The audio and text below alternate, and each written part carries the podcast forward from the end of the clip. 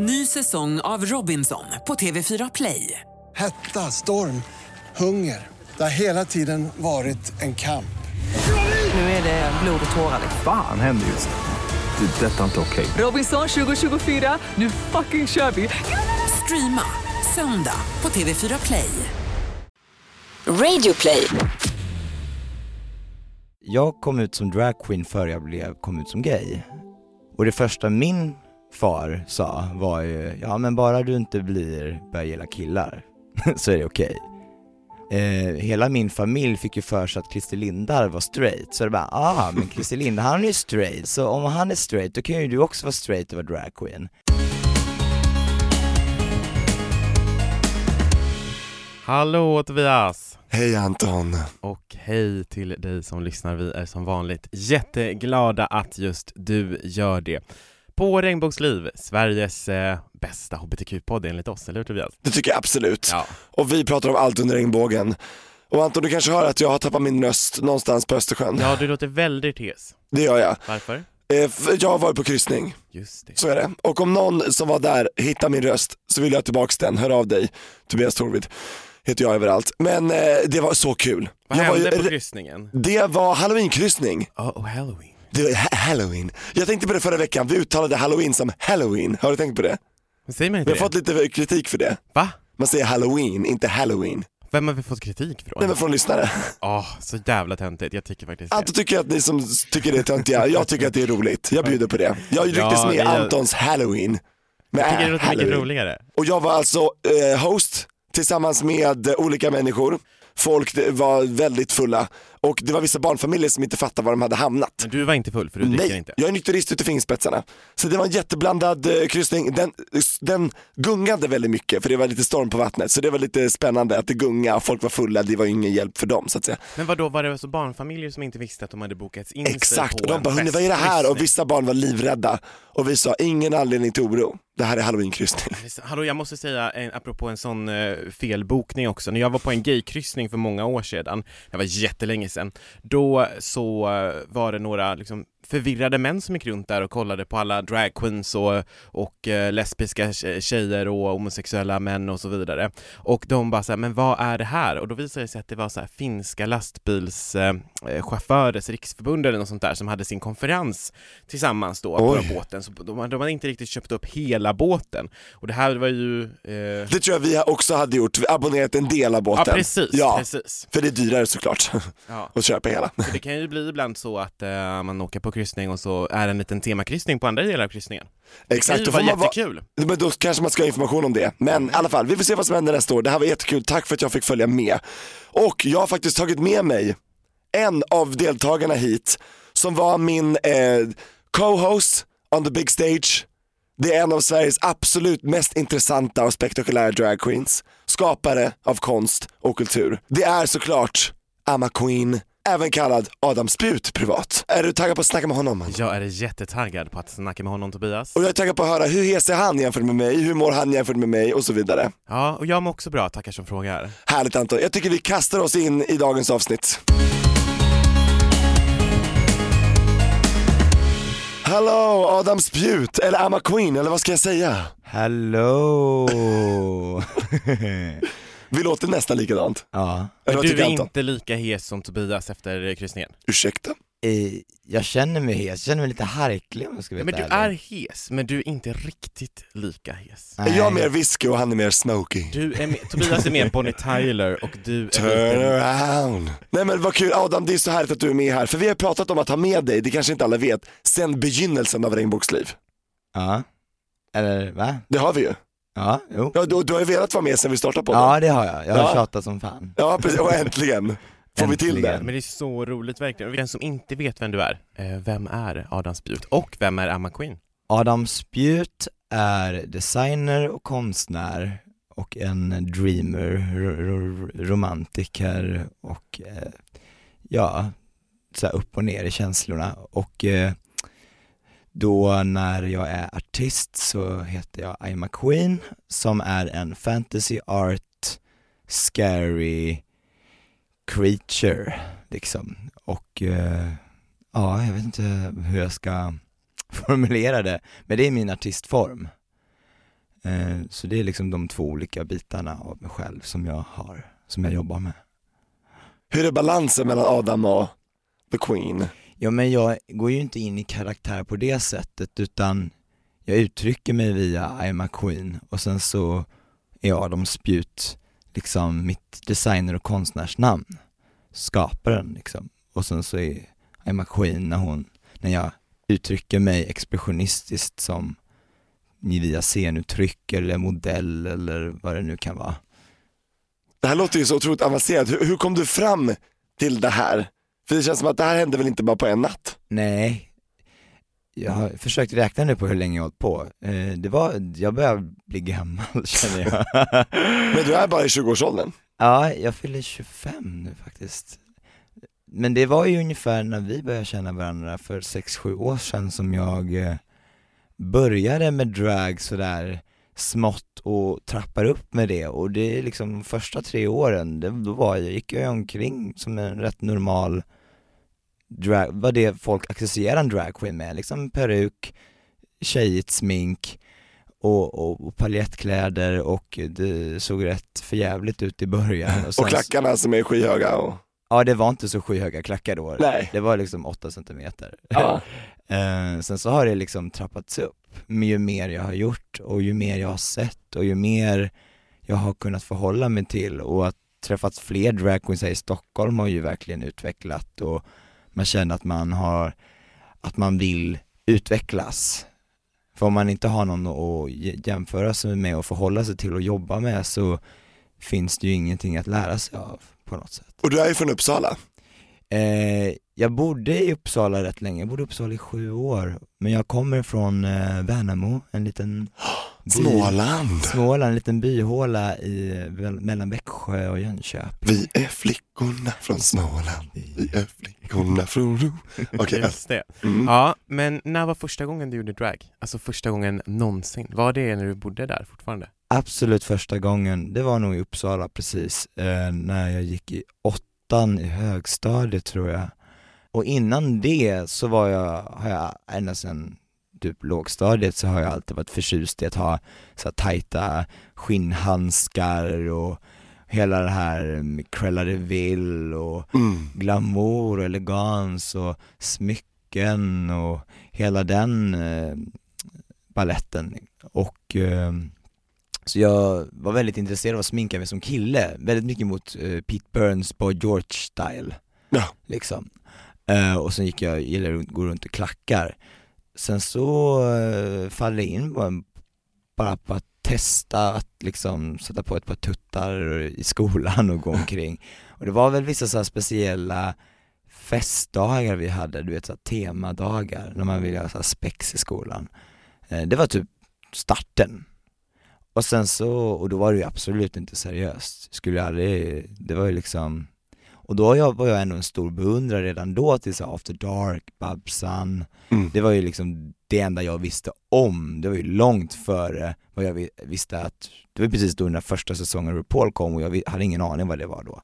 Nej, det var Så- inte lika stort då. Nej gud Nej. nej. Det gick det på kanal 11 och ingen kände till Ja, mitt i natten, ingen såg. Och när det Nej. gjordes reklam för det gjordes det reklam som att det var en freakshow nästan. Ja. Alltså, Ja. det var lite Just det, det har vi pratat om innan i podden, att eh, nu har approachen ändrats väldigt mycket. Väldigt, alla, Mm. de flesta var ju rädda för drag queens och eh, det är ju liksom, nu är det ju, man är som en superstjärna nu nästan. Superhjältinna. Precis.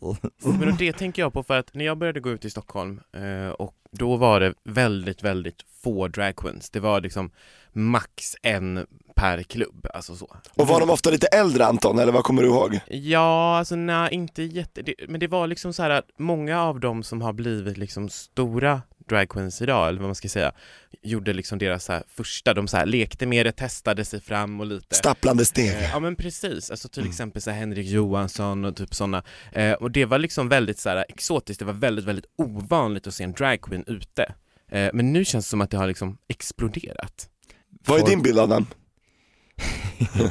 jag, jag måste ju, för det som gör att det blir mer drag queens, det är ju precis som det är allting annat i marknaden, att ju större för, förfrågan och ju mer kunskap det finns omkring en grej och ju mer folk vill ha en grej, ju mer eh, efterfrågan finns det på klubbar och Att ha husdrugor till exempel, Ja, att få dit eh, privatfester, eventfixare, kryssning som i det här fallet som vi var på. Mhm. Ehm, det är ju liksom en slags entertainer och det kan ju allt från, eh, det är ju liksom en, en glamorös version av en clown, skulle jag se det.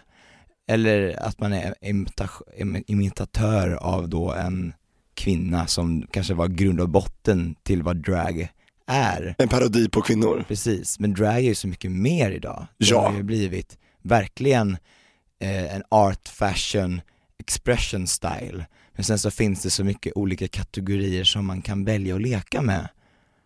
Och det är ju fruktansvärt kul. Sen finns det ju fortfarande rätt mycket eh, konkurrens och fördomar och vissa tackar ner på varandra och drag ska vara si och så och det där är inte bra och det där är bra. Och det, ja, det är som det brukar vara, man har åsikter om saker. Det är det som gör att det blir konst, vilket gör det ännu roligare tycker jag. Ja, för du, din stil i Sverige måste vi ändå säga skiljer sig från de allra flestas. Det är få i Sverige som gör den typ av drag som du gör, eller vad skulle du själv säga om det? Eh, just nu, vi, alltså, jag skulle säga att vi är, hur många är vi? Vi är fyra, fem stycken kanske som gör, eller jag skulle säga att vi är tio stycken så här som jag nu har i huvudet som kanske lever och kan lyckas tjäna pengar på exakt samma expression. Eh, men absolut, jag är väl en av dem som har lyckats ta mig fram bland folkmassorna och fått uppmärksamhet för det jag gör. Och det är ju för att jag verkligen vill leva med det och lyckas, jag, jag vill ju alltid göra det här tills jag dör liksom. och jag vill leverera det via konsten så att jag kan utveckla det till att designa kläder åt andra eller måla tavlor åt andra.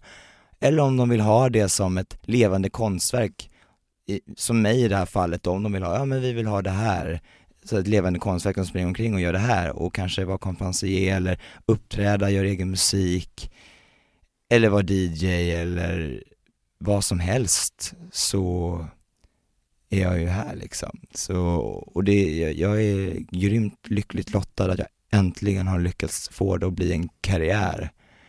För så länge som jag har, det här är en dröm som har gått i uppfyllelse för mig, som jag har verkligen kämpat hårt för och som många, många har hjälpt mig eh, att komma fram till. Många som gett mig nycklar. Som jag har inte lyckats att göra det här helt själv, det skulle jag inte säga. Nej. Är det några som har liksom varit i vägen och stått i vägen då? Eller hur, liksom, hur lätt eller svårt har det varit att komma fram med din genre och ditt uttryck i den här världen? Men du om någon, du är ju en influencer själv. I På en början, liten skala. ja, nej, men när man i början vill någonting så mycket och sen, allting handlar ju om hur känd du är, hur, att folk vet vem du är och allt handlar ju om, liksom hur många, för om någon klubb vill ha dig, då vill de veta, ja men hur många vet vem du är? Hur många kan du dra? Ja, och hur kan vi tjäna pengar på dig? Och det är ju det största, i, is, i, ska man säga, issue, eh, Största problemet, eller vad ja, pro- problemet som Ja. man har som artist eller som influencer eller att man verkligen vill komma fram och bara göra det man älskar. Men sen så är det massa business-saker som ligger i vägen. Men när man håller på ett tag och kanske lyckas få så oförutsägbara nycklar och det kan man ju nästan inte styra själv alltid för att ibland är det bara slumpen som styr var man hamnar. Eh, Och det är lite läskigt. Men man blir väldigt lycklig när det sker. Ja, Det så, mm. men jag måste fråga, vad tycker andra Queens om, om ditt uttryck? Du behöver inte hänga ut någon, men vad har du hört? Vad säger folk? I, eh, I början så var det ju väldigt mycket sådär, eh, eh, men det är som vanligt, speciellt här i Stockholm liksom att har man en, inte en helt polished style eller har en viss Enligt vissa då. Ja. Jag ser det som en skola alltid. Jag är alltid ute efter att utvecklas. Jag har ju utvecklats fruktansvärt mycket från dag noll till den dag jag är nu. Eh, så i början var det många som kollade ner på mig om jag lyckades göra fel typ av styling eller kom med en look som kanske inte passade dem. Men i dagens läge har jag ju liksom filat, fra, filat fram en style som, fa- som faktiskt i alla skepnader har lyckats att wowa folk och jag har liksom fått ett öga för, jag vet vad som funkar. Eh, Men det har tagit tid för mig att lära mig, okej men jag ska göra det här, ditten och datten, vad funkar för det här?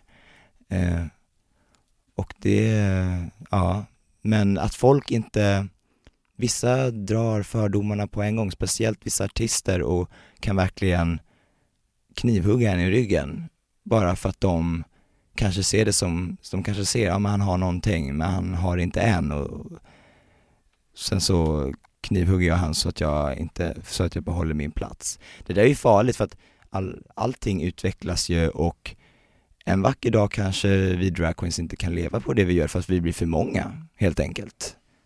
Speciellt de som är störst nu, kanske inte blir störst i framtiden, för att det kommer andra som puttar ut dem. Och de som är äldre och stannar kvar i sin gamla stil, kanske blir tråkiga för andra sen, för drag handlar om att wowa folk. Men när wow blir en norm, vad ska wowa då härnäst? Ribban höjs. Precis. Och samtidigt så kan ju marknaden också eh, utökas och liksom, för jag menar om, om, om någon har en, en liten dragqueen till en klubb då kanske en annan klubb också får upp ögonen för det. Om någon har det på sin firmafest kanske en annat företag vill ha det på sin firmafest och så. Alltså jag tror verkligen att det går att, alltså det, jag tror verkligen att det inte är nått sin peak än. Jag tror det håller på att liksom växa ännu mer. Ja, jag tror det kommer hålla sig ett tag till, men jag tror också att egotrenden kommer att lägga sig om tio år cirka. Och då, då kommer det bli tuffare för speciellt youtubers, influencers, eh, artister i allmänhet.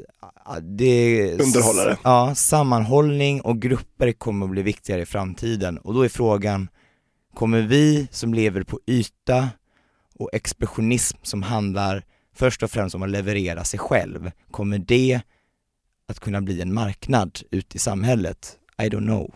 Mm. Nej, det, We det är en jättesvår fråga verkligen. Ja. Och då är det grymt om du kanske hinner då få det här konstprojekten och kanske designprojekten för då har du fler ben att stå på tänker du då? Ja men alltså även om jag, just den här typen av karriär kanske dör i framtiden så finns det ju fortfarande, alltså skapandet kommer ju aldrig dö, det kommer ju alltid finnas behov av, alltså vi är människor, vi har alltid behov av estetik och det är det, det jag ser att, att skapa åt mig själv som artist är en nyckel för att visa folk vad jag kan och som kan öppna upp andra jobb som kan rädda min framtid. Men eh, så länge jag kan göra det jag gör nu så är jag ju väldigt lyckligt lottad. Mm, och du gör det riktigt bra tycker jag. Eh, Tack. Många som eh, skriver till oss om dragqueen med frågor är oroliga för hur deras föräldrar ska reagera. Mm. När för att, eh, ja men det är ju ändå en, man bryter ju mot en, en norm Ja, kan man verkligen. ju säga. Eh, hur reagerade dina föräldrar när du berättade att du eh, ville göra drag? Eh, jag, he, ja, det är en intressant fråga för att jag kom ut som dragqueen före jag blev, kom ut som gay. Och det första min far sa var ju, ja men bara du inte blir, börjar gilla killar, så är det okej. Eh, hela min familj fick ju för sig att Christer Lindar var straight, så det bara, ah men Christer Lindar han är ju straight, så om han är straight då kan ju du också vara straight och vara dragqueen. Eh, och det är ju så att drag har ju ingenting med läggning att göra och eh, någonstans så skäms jag ju lite över att jag inte är straight och är drag, för jag skulle vilja representera det, men nu är ju jag gay så det är ju så helt enkelt. Men om, om det är någon som är straight där ute och vill bli en drag queen, kom till mig and I will teach you because we need straight drag queens för att den här straight och gay-stämpeln måste försvinna. Drag har ingenting med läggning att göra. Men, och det, Ofta den missuppfattningen, hur? Transsexualism och transvestitet, ja, precis. Och det kommer ju rakt utifrån Stonewall-upproret som kanske ni känner till. Självklart. Absolut. New York City. Ja, och det är ju där liksom drag och eh, gay har liksom kombinerats för att det var då man uttryckte sig via den här club kid uttrycket som har kommit fram idag. Mm. Det var då det skapades, via gaykulturen, eh, som en revolt emot razziapolisen. Men i grunden så handlar det ju om uttryck och punk. Alltså, om man ska vara liksom så här short. Och nu är liksom, jag, jag tycker att man, det håller på att komma utanför gay-atmosfären, vilket jag tycker är väldigt skönt. Men jag ser fortfarande att det är, folk tänker väldigt mycket om det är någon som säger, ja men jag är en dragqueen, då är det många som frågar, ja men då är du gay va? Det så här, jag, jag skulle nästan vilja ljuga och bara säga, ah, men vad får dig att tro det? Man vill liksom, förstår du vad jag menar? Det är skönt att bryta normer, absolut. Ja, Men det känns som att det oftast eh, också är mer accepterat i liksom gaykulturen, i hbtq-communityt att vara dragqueen eh, än vad det kanske är i, i ett grabbgäng med 20 heterosexuella killar. Även fast många hade accepterat det så känns det kanske som att det är en, det är en ganska mm, hög tröskel att ta, att liksom säga men jag vill vara Ja. dragqueen. Sen tror jag det är jättemånga heterosnubbar som vill vara det. Ja men som leker lite grann på, som du sa, på vissa spextillfällen i skolan eller på jobbet där de får Ja. kanske klä ut sig, leva ut en liten bit av sig själv men kanske inte vågar berätta hur, hur taggade de är på det här kanske. Men jag ser det som ett problem också för att eh, det är ju många straighta killar som tycker det är kul att klä ut sig, men då blir det en svensexa-sak Ja. och ett dragyrke. Pajas. Ja, eh, nu är ju drag eh, ett form av pajasjobb, men det är fortfarande en profession, professionell, eh, jag kan inte ens säga. Professionell pajasism. Precis, och eh,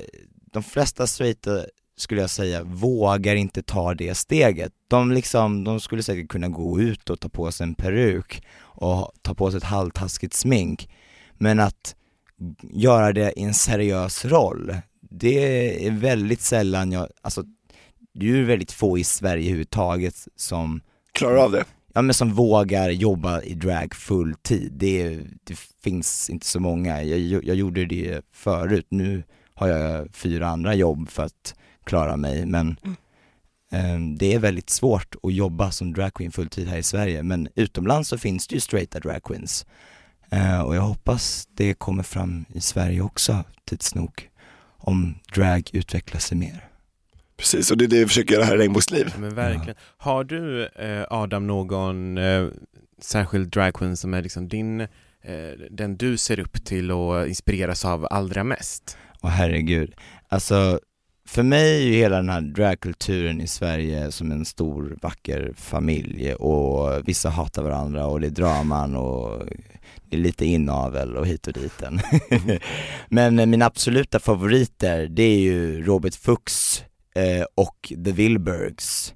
Sen har jag ju mina systrar, Lavender Whip, eh, eh, Miss Vanity, eh, Linus Maurits som har vuxit jättemycket med sin Instagram på sistone. Mm. Eh, och det finns eh, Admira Thunderpussy som vann årets drag förra året, eh, Madame Heinz, fantastisk. Mm. Sen finns det ju eh, massa drag queens i Göteborg och Malmö också som inte alls kommer fram på samma sätt som det gör här i Stockholm tyvärr. Eh, speciellt i QX-galan, de som blir nominerade och det har gjort mig lite upprörd. Och det hoppas jag att jag kan lyfta fram lite mer tids nog. Du gör ju det nu så det är bra. Ja, Är du dragmamma till någon?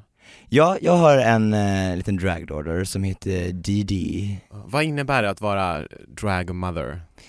Eh, en dragmother för mig är väl att man, eh, om det är någon som kommer och man ser potential i den, att man lyfter fram den och gör allt i sin makt för att den ska komma fram som artist.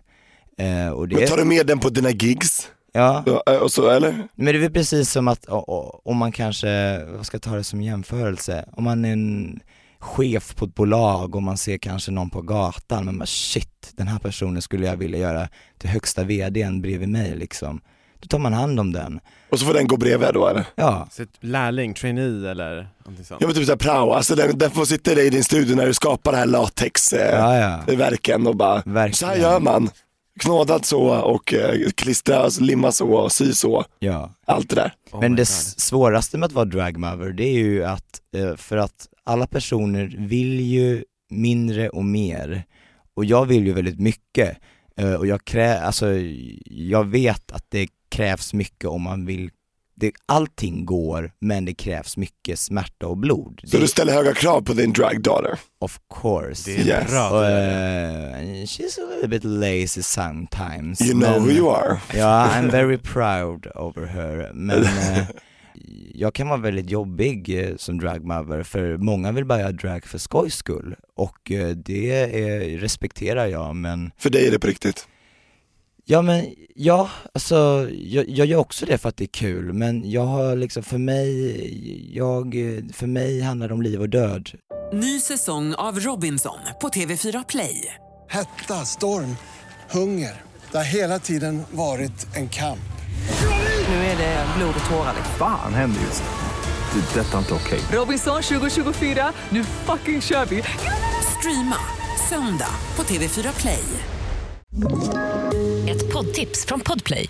I podden Något Kaiko garanterar östgötarna Brutti och jag, Davva, dig en stor dos skratt. Där följer jag pladask för köttätandet igen. Man är lite som en jävla vampyr. Man har fått lite blodsmak och då måste man ha mer. Udda spaningar, fängslande anekdoter och en och annan arg rant. Jag måste ha mitt kaffe på morgonen för annars är jag ingen trevlig människa. Då är du ingen trevlig människa, punkt. Något Kaiko, hör du på Podplay. Därför är gardinerna. Drag för mig har varit min personliga utveckling. Innan jag höll på med drag var jag jätteosäker på mig själv. Jag visste inte hur jag skulle hantera mig, för det var då jag började utbilda mig inom mode och design och mitt självförtroende var på noll. Och drag har verkligen utbildat mig och drag har blivit livsviktigt för mig och därför har jag blivit en sån här lite för seriös drag queen som kanske inte alltid blir jättepoppis för att det ska handla om att ha kul också. Ja, för jag hörde någonstans att, att eh, drag har ju räddat dig. Jag har ju inga diagnoser på att jag är bipolär, men jag har ju bipolära bakgrunder som jag är medveten om. Okej. Min familj har varit konstnärer i sex generationer och jag har väldigt mycket musiker och och sådär i släkten. Så jag är väldigt känslig i, i mig som person, väldigt mycket dip downs, blir deprimerad väldigt ofta, väldigt ofta och är, helt plötsligt kan jag bli väldigt euforisk och få så här verkligen jobba jättemycket eh, och jag går verkligen in för saker. Alltså när jag går in för saker då, blir det liv och död för mig och jag ger mig liksom inte och det är en av mina största styrkor jag har och det är det som gör att jag har kommit så långt fram i min dragkarriär eh, och i, i det jag skapar för att jag tar många steg, levlar, för många kan liksom ta upp en look och bara men det här är bra och jag brukar alltid, "Ja, vad kan man göra bättre? Ja men man kan göra det ännu bättre. More is never enough. Precis. Så även om jag kommer med en jättebra look, ja men jag skulle aldrig bära samma igen, men vad kan jag göra bättre? Ja. För att det ska bli ännu bättre, alltid. Jag är lite nyfiken på vad eh, du har varit med om som dragqueen. Vad, vad är det sjukaste du har varit med om på ett jobb? Oj. Nej men det sjukaste är ju ändå, jag tar på, jag tar på mig mycket mer risker än vad de flesta dragqueens, alltså jag säger det med säkerhet för att de flesta dragqueens skulle inte ta de risker jag gör när det kommer till att åka tunnelbana eller eh, eh, som jag gjorde i början, pendla mellan Uppsala och Stockholm och sen så kanske tunnelbanan slutade gå och började öppna klockan sex eller fem och då var jag kanske, och så stängde klubben ett eller två och då var jag kanske tvungen att vandra omkring i Gamla stan helt själv. I full drag. I full drag. Och vad som helst kan hända och Ja, vissa blir provocerade det- av det tyvärr. Vissa gäng kanske. Ja, men min största tur är att jag aldrig har varit med om någon större drama med att någon har försökt gå på mig. Och jag vet inte, jag spyr ju inte tillbaks när någon säger någonting till mig, utan jag är väldigt sådär, Det rinner av dig. ja men det är precis som någon, man, någon mobbar en i skolan. Om du står och svarar tillbaka till en mobbare, det är såklart att de fortsätter mobba dig. Eh, men det är ju inte alltid så det funkar, för ibland finns det ju faktiskt någon som bara går på dig för att de vill råna dig eller vad det nu handlar om. Så sönder dig. Ja, så jag har varit med om eh, när jag har jobbat på Secret Garden, när jag har gått där i kröken där upp till eh, bussarna, att det var en kille som följde efter mig där. I Gamla stan då alltså. Ja, Mm. och jag var dum i huvudet och svarade tillbaka och säga att han skulle lämna mig i fred och då närmade han sig ännu mer och sen till slut började han rycka tag i mig och han skulle råna mig. Och jag krökte ihop mig och skrek så att jag skrämde skiten ur han. Eh, Dödsskriket kom fram då. Ja men det var ju liksom rätt öppet där och han var väl rädd att någon skulle se så han sprang ju därifrån. Som tur var, det var ju en riktig jävla fegis. Men om det hade varit en livsfarlig person så hade jag ju inte kanske klarat mig. Ja, det är så eh, Fruktansvärt. sjukt verkligen. Finns det fler tillfällen där du har känt dig otrygg efter jobb eller till jobb? Eller under jobb. Ja. Jo men det är såklart. Eh, varje gång man går hem sådär själv eller går till jobbet, när man inte har kommit in i the mood eller när man inte fått responsen, det är ju väldigt läskigt överhuvudtaget när man precis har fixat sig och man har kommit på en helt ny look, eller man har ett helt nytt koncept, eller ska leverera, är, eller det är ju som att stå med något nytt på scenen eller när man ska stå på scenen, rädslan för vad som kan hända eller för hur folk kan ta en. Eh, och ute i, när man går ut eller åker tunnelbana, man vet ju inte vad som kan hända. Folk fotar en bakom nacken, folk kan kommentera, vissa kanske vill ta foto på dig och, och man känner sig kanske lite sådär, ja, kom dit där jag jobbar så får du ta foto på mig. Just för att det är det som är syftet. Så jag, men jag har liksom, det var lite värre i början när jag väl såg ut som en tjej av någon anledning för att på något sätt så är det the mindfuck gender som provocerar folk.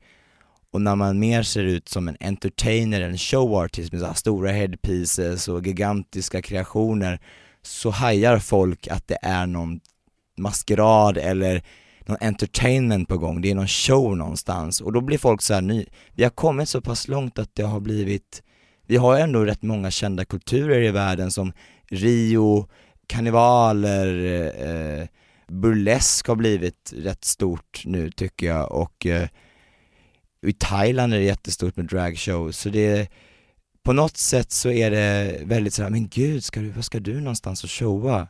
Så det känns väldigt mycket skönare nu i senare tid när jag verkligen kör på det där extra extra att folk fattar, om ni kollar på mig, om ni inte fattar att jag ska på show nu, ja men då är de dumma i huvudet, då är det ingen idé att bry sig om dem. Men det är en helt annan femma när man väl går på eh, att man ska verkligen se ut som en tjej och vara lite sexig sådär för att då kan det, det är liksom Provocerar mer. Ja och det är också ett problem för det finns ju de som är transsexuella och eh, de hamnar ju i knipa. Ja. Alltså det är ett stort samhällsproblem. Och du har aldrig övervägt att liksom åka till klubben tidigare och förbereda dig där eller vill du göra det som ett statement att du vill kunna vara ute som den du ska vara?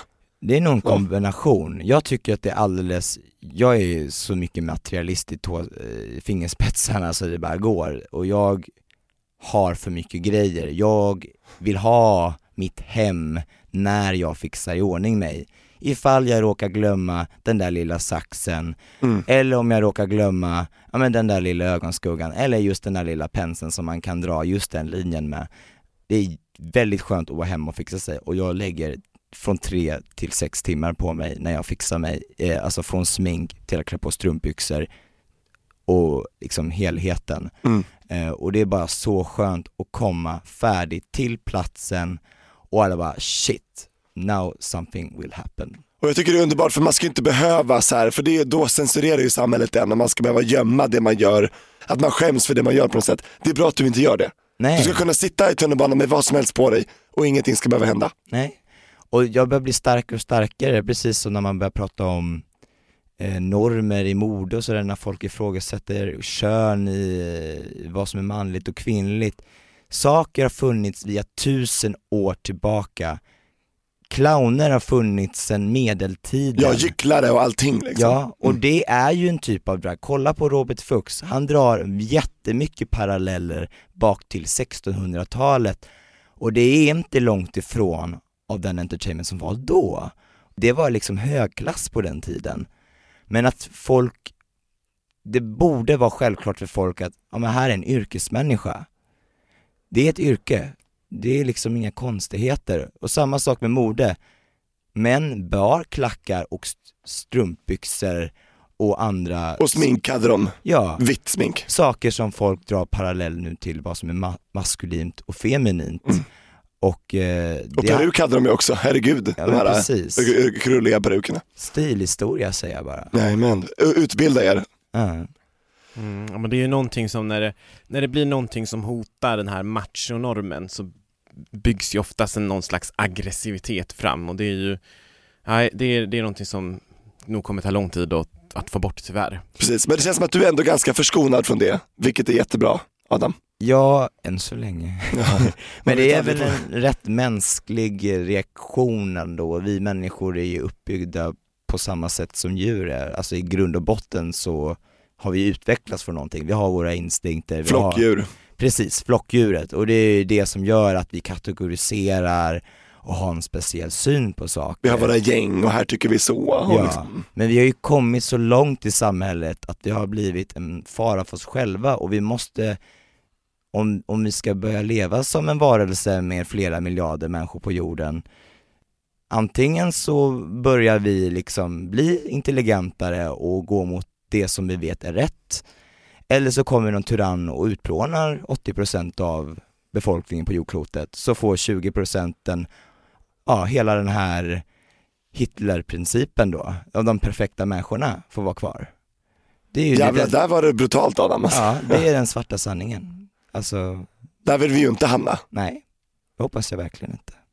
Adam, jag tänkte fråga dig lite grann, så här, eh, som många undrar också, eh, hur är det med liksom kärlekslivet och datinglivet och att ragga som, eh, som drag, att vara som druga? Ja. Hur, hur är det liksom ute i denna regnbågsvärld, enligt dig? Det är många som undrar det. Det är väldigt olika. Jag själv, eftersom att jag, eh, jag känner mig inte så speciellt horny när jag har liksom tejpat in mitt paket och hela den balletten. Så eh, jag håller inte på med sånt när jag går runt i drag. Så du drar inte in någon på toa mellan varven liksom? Nej, och, nej, nej, nej. De får lära känna Adams spjut. Men sen finns det ju de som faktiskt tycker det är spännande att vara i drag och hålla på med män. Och det finns många i Sverige som gör det och det finns jättemånga. Så det är, jag Du skulle menar säga, män som gillar drag queens och tvärtom eller? vad sa du? Män som gillar att vara med drag queens och tvärtom, eller hur? Det finns nog alla olika typer. Det finns drag queens som gillar drag queens, det finns drag queens som gillar män, finns dra- drag queens som gillar tjejer, finns tjejer som gillar drag Och du har sett allt eller? Ja, ja, ja, jag har inte sett allt, men det finns ju, alltså i världen över, herregud. Mm. Det är ingen snack om saken. Så det är inte så att bara för man är drag queen så har man liksom ett sämre kärleksliv, för det är många som verkar tro det och vissa säger det att är man druga får man aldrig ligga typ och så här, de tycker bara jag är kul, sen vill de inte gå hem med mig. Men jag har faktiskt hört det från vissa. Ja men det är för att folk blandar ihop det där. Om, om du är Mm. ute efter att ligga på en klubb och gå runt som drag queen, då får du ju faktiskt ta att, ja men då kanske du bara får män som gillar det här lekfulla mindfucking sex liksom. Men, men om, du, för, för mig, att va- gå runt som en drag queen, det är ett jobb, ett yrke, du, har, du står inte och raggar runt på en människa när du jobbar. Vissa gör ju det faktiskt. Ja, nej, men för man mig är det oprofessionellt, så Mhm. jag, jag gör inte det. Men eh, jag är helt öppen för att folk ska få ragga i drag om de vill det, men Du Man- gör inte det. nej. Men man får ju ta det, och det är precis samma sak, om man överjobbar i något yrke överhuvudtaget, då får man ju det svårare att hitta den rätta. För att då får man ju mindre tid för att hitta kärleken. Men det har du gjort ändå. Det har jag gjort. Och jag träffade honom på båten Anton, han var med. Åh vad roligt. Han var en i teamet så det var jättekul. Magnus, ska vi hälsa till Magnus? Mm. Han ligger ute och sover utanför studion nu faktiskt. För vi har kommit från kryssningen allihopa så vi är lite slitna och trötta. Inte jag. Inte du? Nej, inte du. Nej. Det blir något, någon fin eh, form av slut på det här avsnittet för nu måste vi tyvärr runda av. Ja, Jag tänkte Ja. fråga en sista grej som ju jättemånga undrar över, för det är ju väldigt många som vill prova drag. Ja. Vad, har du, vad är ditt bästa tips till den som vill prova? Oj. Det bästa tipset jag absolut har, det är att du inte ska haka dig upp på att vara på samma nivå som någon annan professionell dragqueen är. Det är väldigt high fashion nu att man ska testa att vara i drag och då vill de vara typ som självaste RuPaul herself. Och då, liksom, då förlorar du hela draggrejen för att vara en dragqueen, då är du en artist eller du är i någon form av uttrycksform och den måste du hitta själv. Och om du inte har utforskat dig själv via att sminka dig eller att klä upp dig, och man behöver inte ens sminka sig själv, men det handlar om att finna sig själv i, i, expression. Det- Uttryck. Ja precis, och jag, jag är väldigt så här eh, anti att man ska copy andra liksom. Sen kan man plocka och inspireras av andra och det är en annan grej. Och sånt gör, sker undermedvetet i en som människa. Men eh, eh, det är nog det absolut bästa rådet är att verkligen våga leka. Våga leka men eh, gå in för det. Verkligen. Det är det bästa rådet jag har tror jag. Precis, spexa inte bort det, skämta inte bort det utan våga vara seriös. Och Ja. utforska. Utforska. Det låter jättebra. Ja, absolut sista frågan, jag är så nyfiken bara. Hur mycket ha- har dina föräldrar och familj accepterat dig som du är nu med allt vad du är och vad du gillar och vem du gillar och så vidare? Min mamma har verkligen accepterat mig för den, hon har stöttat mig störst Mm. och all kärlek till henne, älskar dig mamma. Sen så har jag haft andra som i familjen som har, eh, som på pappas sida då har kanske varit rädda för att jag eh, ska gå fel väg. Eftersom att det är inom det är klubblivet överhuvudtaget när det kommer till alkohol och det liksom. Ah, okej. Så de har ju varit rädda för det. Och då har det ju blivit som en slags oro och det har ju men det har inte tryckt ner mig så mycket ändå. De, de har ändå varit relativt supportive och de har ändå så här, ja men gud, After Dark och det är såklart att ja men de är ju bra så varför inte liksom. Gå i deras fotspår lite grann så. Ja, Ja. men nu har jag ju gått något utanför After Dark så nu får de ju tycka vad jag vill. Ibland tycker de att jag ser ut som ett fnask och ibland ser jag ut som ett monster och det är så här, ja låt dem få tycka vad de vill men this is my thing och folk really pay me för att jag är duktig på det jag gör. Mhm. När jag säger det, de har inget att säga emot. Fantastiskt Adam. Ja. Där tycker jag att du har sagt det, där sätter vi. Mm. verkligen. Punkt, ja. Fortsätt göra det du gör och vill du se hur Adam ser ut som drag så kan du bland annat gå in på vår Instagram och där heter vi regnbågsliv. Du kan också gå in på Adams Instagram och vad heter du där? Spjuta, Och det stavar du, S-P-J-U-T-H-A. där har ni det. Mm. Ja. Som sagt, Regnbågsliv, där finner du all information om eh, veckans gäst och så vidare. Vi hörs igen nästa vecka med ett nytt avsnitt av Regnbågsliv med mig Tobias. Och med mig, Anton.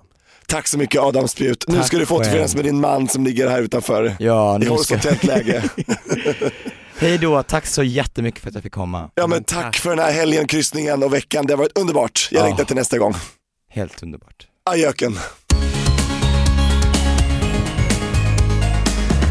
Ajöken.